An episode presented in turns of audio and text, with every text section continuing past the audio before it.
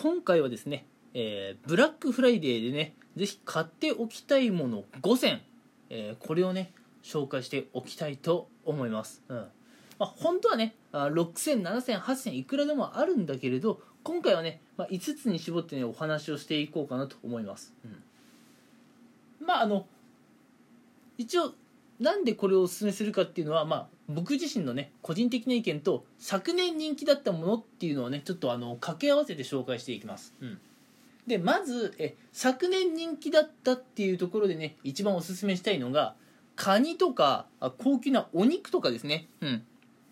これをぜひブラックフライデーでおすすめしたい、うん、やっぱカニとかさ高級なお肉って普段食べないじゃないですか、うんまあ、僕なんてカニなんてねもう全然食べないですし言うたら多分今年に入って食った記憶ないです、うん、お肉なんかもさスーパーの安売りしか買わないですよね。うん。別に僕がケチなんじゃないんですよ。うん。普段から高いのをねそんな食べようと思わないまあそれがね本音じゃないですよ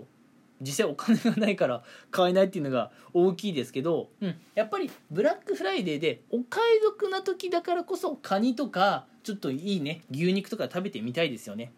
それにまあ冬になるとやっぱすき焼きとかする機会増えると思うんですよ、うん、すき焼きでね、うん、家族団らんで、うん、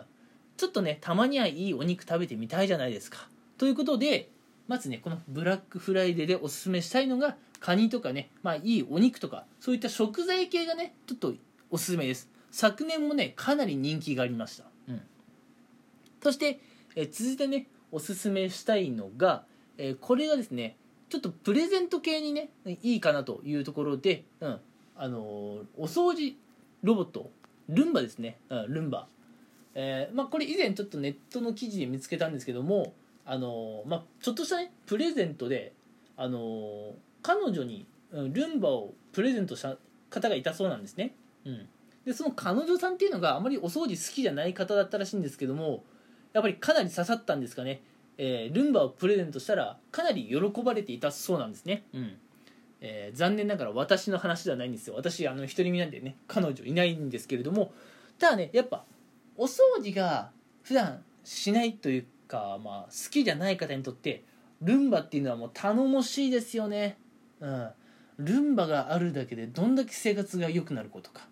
うん。ということでねあのまあ2番目に出てきたのはね家電製品なんですけどもお掃除ロボットルンバがですね、えーおすすめなのであのブラックフライデーでね何買おうかなとちょっと悩んでる方あるいはクリスマスプレゼントをそろそろね用意しなきゃいけないなというふうに考えている方はルンバをねちょっと考えてみてはいかがでしょうか、うん、以前からね、まあ、ルンバという存在をね皆さん知っているとは思うんですが買ってる方ってあんまり多くないと思うんですよ。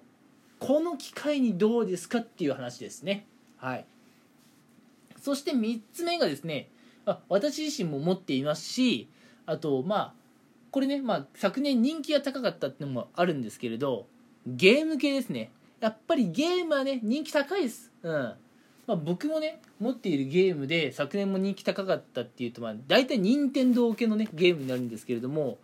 まあやっぱ今任天堂スイッチはかなり熱いですよね、えースマッシュブラザーズありますし、えーマイクラもあんのかな？ちょっとマイクラわかんねえや。うん。であと、えーなんだ？あつ森か。あつ森の方じゃないですよ。動物の森の方ね。うん。動物の森が結構ね今任天堂かなり引っ張っているのかなってところがあるんですけれどもまあスイッチはねかなり注目を集めていますね、うん、プレゼントと欲しがっているねお子さんとかいると思うんですけれども、えーまあお子さん向けのねゲームといえばやっぱ任天堂スイッチが今かなり熱いかなというところですよね、うん、でちょっとね大人向けになってくると最近ではプレイステーション5も、え出てきていますしあとね VR ゲームっていうのもねこの2020年かなりね、え注目を集めてきていて2021年以降はより一層注目を集めることは間違いないでしょう、うん、だからゲーム系はねこれからどんどん進化していきますよ、うん、任天堂もまだまだ、えーいろんな商品を売り出していきますし、えープレイステーション5もねもう早速ね、えー品切れとかなっているくらいなので、うん、もらえたら嬉しいでしょうね、うん、もちろんね皆さんがやってみてもいいですよ。皆さんが遊んでもいいです、うん、ただプレゼントにもねおすすめですよってところで、うん。えー、任天堂のスイッチ、えー、プレイステーション5それからね VR ゲーム。私がおすすめしたいのはオキュラスクエストってやつなんですけども、えー、こういったねゲーム系はですね昨年結構人気が高い上に僕自身もねやってみてこれは良かったなと思うので皆さんに自信を持って紹介できます。皆さんが遊んでもいいですしプレゼント用に買ってもいいですねというお話です、うん、ここまで3つ紹介しました。はい。で続いてあごめんなさい噛みました。はい。それでは仕切り直して続いて4つ目がですねえ足元の冷えの対策、うん、これしっかりやっておきましょう。セラミックファンヒーターです、うん、セラミックファンヒーターってねあまり聞いたことないかもしれませんがもうざっくり言っちゃうとね、あのー、足元を温めてくれる暖房器具だと思ってください、うん、これがねもう超シンプルな説明です、うん、あんまりにもシンプルすぎてねちょっと情報が抜け落ちちゃってるんですけども、うん、あのまあ暖房器具だと思ってください。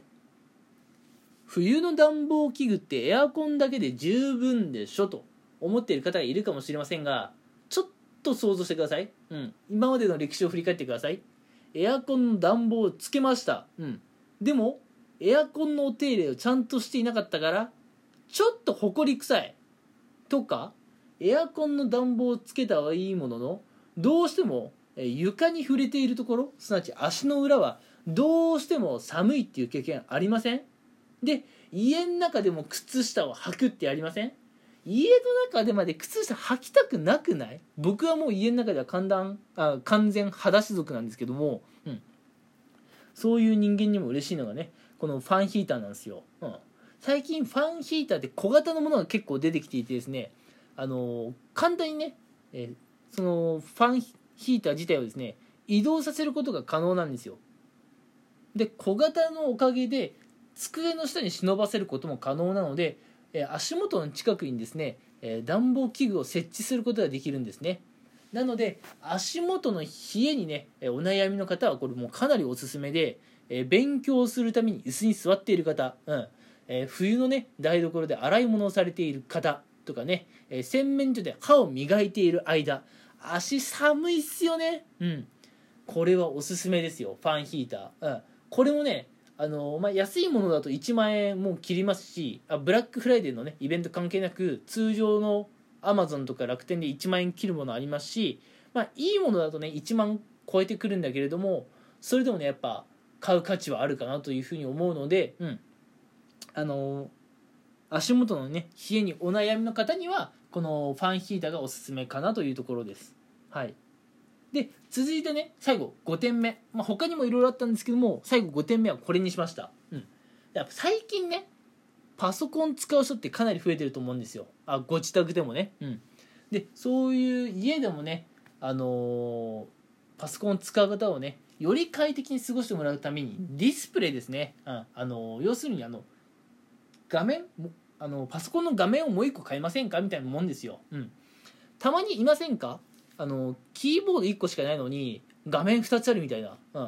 うん、そういうことなんですよ、うん、画面が2つあったりとかあの画面がね大きいものをもう1個買ってくるとねあれ結構便利なんですよ。普段ねパソコン使わない方はちょっとピンときにくいかもしれないんですけどもあのパソコンのディスプレイってね2つも3つもあって損することってまずないんですよ、うん、特にねパソコン好きの方からしたら、うん、あの1台でやっぱ物足りないかなっていう気がします。正直僕はねあんまりパソコンの知識ないんですけども、まあ、ちょっとね仕事の関係で使ってるのねどうしてもまあそういう環境にいるんですけれどもやっぱ普段パソコン触っている方にはねディスプレイやっぱおすすめなんですよね、うん、なのでこのブラックフライデー、えー、このパソコン周りのね機材をちょっと揃えてみませんかというところでまあ、パソコン周りっていうとね、まあ、サーバーとかっていうのもあるんですけれども、まあ、もちろんそういうのでもいいですよね。うん。とりあえず、え最後、本日私が最後にお勧めしたかったのは、パソコン周りの機器、えー、どうですかというところでした。うん。まあ、あの、今回はね、5つ紹介しましたけれども、もちろんね、他のものを買ってもらってもいいです。ただ私が今回紹介するこの5つはですね、皆さんぜひね、えー、見てもらいたいなというふうに思っていますと。えー、このせっかくのね、ブラックフライデーを逃すわけにはいきませんよと、うんえー、そんな感じですはい私もね、えー、この中からね2つ3つはね買ってやろうと思いますのではい。ということで、え今回も聞いてくれてありがとうございました。以上です。